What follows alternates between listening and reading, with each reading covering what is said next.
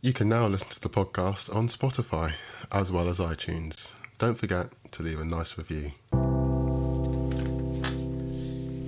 Hello, and welcome back to Lab Chats. I've been away, I've been away for a while, and um, it's been, uh, it must have been a couple of months since the last episode. Uh, was with Varushka, called Only This, and um, yeah, again, thanks so much to Varushka um, for the fantastic, lovely conversation, and um, thanks to you as well um, for your positive feedback, your comments. Um, I have posted um, a few, a couple of posts on um,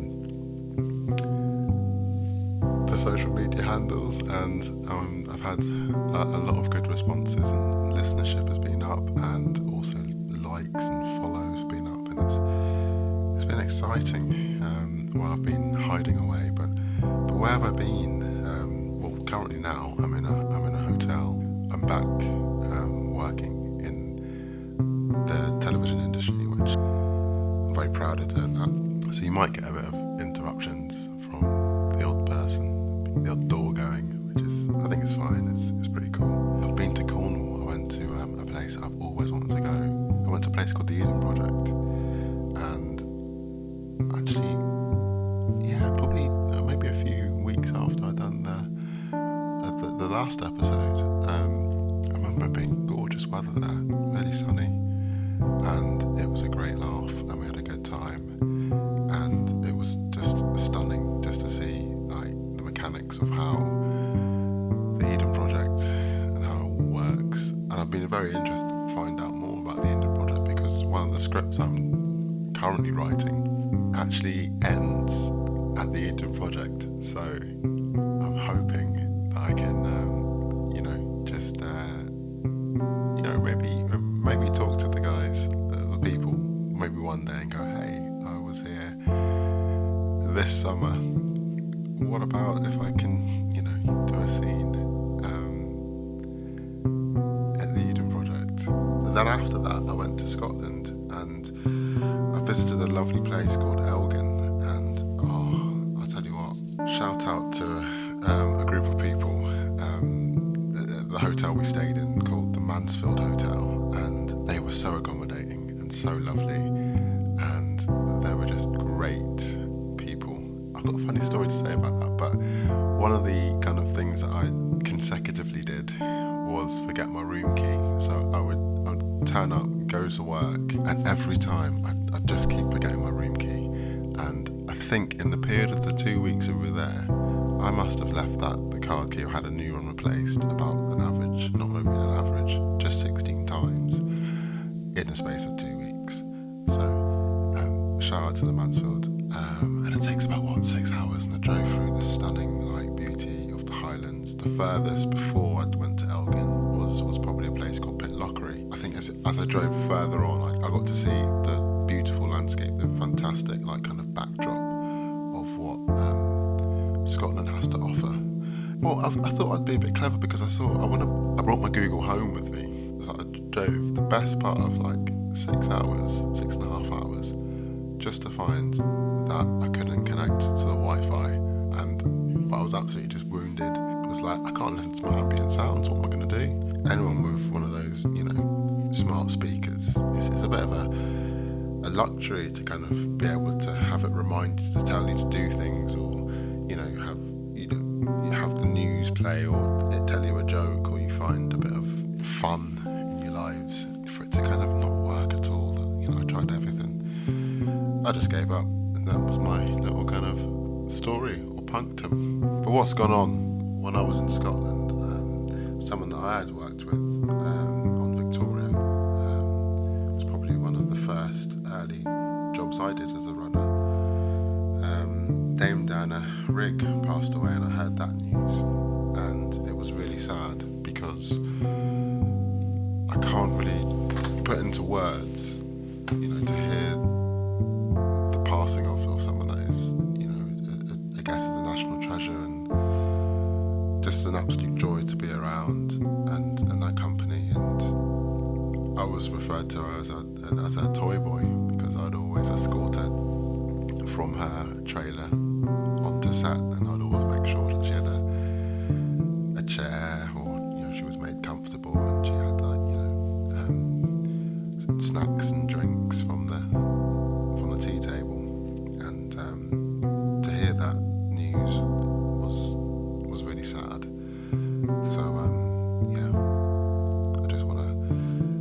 put that out there. Um, but coming back to my time in Scotland, in that time, um, I brought an American football. Um, I took a, a photo of a cat and um, I raced back to um, when we finished the shoot. I raced all the way back to play hockey, which I had not played since the beginning of this year, and it was really great just to be back, you know, and, play hockey and socially distant, but just enjoy the sport that I, I enjoy. I want to talk about a little bit about today's episode, and um, this episode is going to be uninterrupted. So if I make a um and uh, I'm going to keep it in because I'm going to do something different. I've been thinking about what I wanted to do. It dawned on me like what what subject shall I have, and then it, it struck me when I was at Eden. We were filming by a, a baobab tree. They are kind of um, really tall and as they are wide, and they store lots and lots of water. And when we got to the one that we we'd filmed,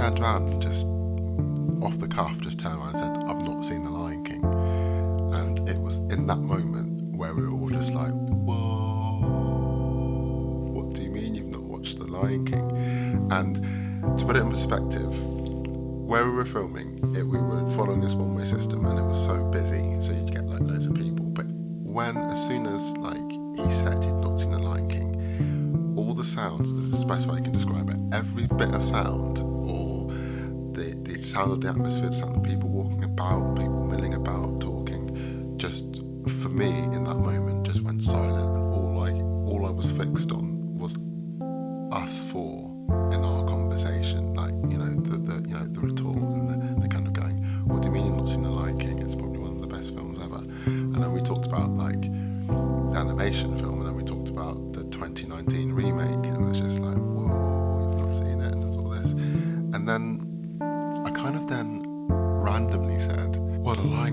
reminds me of um, just reminds me of a like a child version of Hamlet, and it's in that I want to base today's episode on my kind of weird take of of how The Lion King is basically uh, um, a child's version to Hamlet. Just as a disclaimer, um, I've had to re-record this bit because once I listened to back through the episode, I had realised I'd lost half of the episode. It'd probably be right to re-record the whole thing again. So I talked about that the Lion King and Hamlet basically being very similar, and by the sounds of it, I'm I'm not really the only one um, that has the same kind of thought. I mean, there are tons and tons of research on this on this one subject alone, and this is something that if you're interested, then I'd urge you just to have a look. Something that's really interesting. So, The Lion King was released in 1994 um, with the remake uh, only done last year in 2019. According to Screen Rants, um, I wanted to look at the kind of basically like the highest grossing Disney animated movies ever. Um, this article was, was written in the summer of, of this year, in 2020. I specifically wanted to look at the 1994 version and to see whether it stood the test of time. I found that from the an article um, by uh, Screen Rants that Um, it ranked um, the 1994 uh, Lion King version ranked number eight and was in the top 10. Other sources of, of both films is basically ranked in and around the top 30. From a broad point of view, you have to look at the affiliations that um, Disney now has with other studios and different franchises that are being incorporated into Disney. Right, both characters are both born into royalty and subject to being heirs of their respected thrones. Both kings' brothers are the villains. The prince's uncle is the bad guy. So in The Lion King, that is obviously Scar, and in, in Hamlet, that is Claudius. Scar schemes his plans on his old ideas of becoming king with the hyenas. Claudius is, is quite devious. A, he just goes a bit snidey. He, he basically not only poisons his brother, um, who is actually also called Hamlet, King Hamlet of Denmark. Um, he also gets with uh, Prince Hamlet's uh, mother. I believe her name was called Gertrude. So he's kind of like he's a nasty guy, man. He's a nasty piece of work, but quite I don't know, slimy, but also charismatic. I guess it's weird. Well, the uncle then becomes king both of them then flee to find themselves, find out who they are in this. Like Hamlet goes off to it, trudges off to England, and, and Simba, I guess, is located somewhere in the savannah, which is probably out of the out of the um, the, the, the pride or the cycle of life. And there are some great discoveries in both of them, but in particular, there's like key love interests, and this is where for me it gets a bit tasty Nala meets up with Simba as he's like trying to self discover who he is, etc. A significant part of Simba coming home and, and, and, you know, finding out who he is. It couldn't be any more different within Hamlet. It's very clear that Ophelia absolutely is mad about the boy. Hamlet treats her really bad, basically kind of palms her off. I, I don't think that personally he, he's in the right frame of mind. He pushes her away and, and makes her feel kind of low. From that, she ultimately becomes mad, gets sent off to a nunnery, and then takes her own life. And I think if Shakespeare wrote Hamlet now, I think that he probably would have written Ophelia as a person with underlying mental health conditions. Above all the things in both um, pictures, seeing the ghosts of their fathers and both coincidentally, they are revealed at night. There's a real innocence and a shift in, in pace and a direction for the princes. Both clearly miss their father in terms of their guidance within, within their fragile lives. In both duologues, there is one significant word that cements clear links between the two titles. The word is remember. In Hamlet, the ghost overtly tells his son that his brother, his uncle, poisons him with, with Hebenon, and then tells Hamlet to, to go and avenge him, as he's basically stuck in this limbo on earth until foul crimes are purged away. And I love the fact that the ghost says to his son, strange and unnatural murder, as he's describing what's happening. And he's saying that, you know, he has real contempt for, for his brother Claudius and describes him as a snake.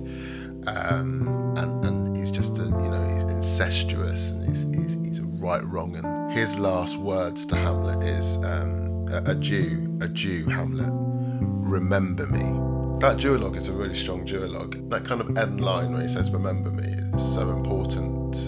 In The Lion King, Simba looks at his reflection and he sees his father, and then in the 94 version and also in the 2019 version, you see like Simba looks up, massive cloud, then Mufasa, your voice of Mufasa, or you see like the animation of Mufasa in the 94 version turns up, a lovely little duologue, you know.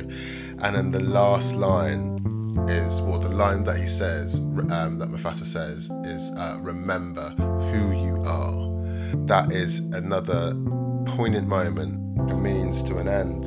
And I think both stories basically culminate in, in the uncle dying or disappearing. Scar is shown compassion but it's having none of it. Once Simba shows him that compassion, there's a massive kind of standoff, big battle, and he gets kind of like taken off. He goes in one direction, um, but it's led away basically by the hyenas, um, who were his allies and now enemies. And there's this, I think in both of them, there's this uh, really powerful kind of silhouette of, of basically Scar trying to fight off these multitude of, of hyenas turning in on, on Scar, who tries to pass the buck. It's, it's their idea, and it really was his idea. And then Hamlet, having returned back to Denmark from England, he's basically involved now in, in a duel orchestrated by his uncle. The opponent is basically against like Ophelia's um, brother. I can't remember his name, but um, it's really hard to pronounce. But I think it begins with L. Let's just call him L. And um, Claudius basically, on multiple attempts, fails to kind of poison his nephew, and his mum then like picks up the goblet that was meant Hamlet, he sees the fact that there's nothing that his uncle can do. He knows that that is the goblet, that is with the poison. So then she takes a funny turn basically, and he's obviously now super annoyed and has it out, and um, basically gets like cut by the blade as a second precautionary um, kind of thing. Um, Claudius kind of, um, or I think it might be L, laces the, um, devises a thing and laces the actual blade, his blade, that harms uh, Hamlet with uh, some poison. So then that basically is like a slow kind of thing, and he, gets hit by it. And then it's confessions all, all over, and then um, it's basically a sad end. I'm going to leave it there because there's so much I can talk about. I am going so far away from where I was meant to go. I think that both Hamlet and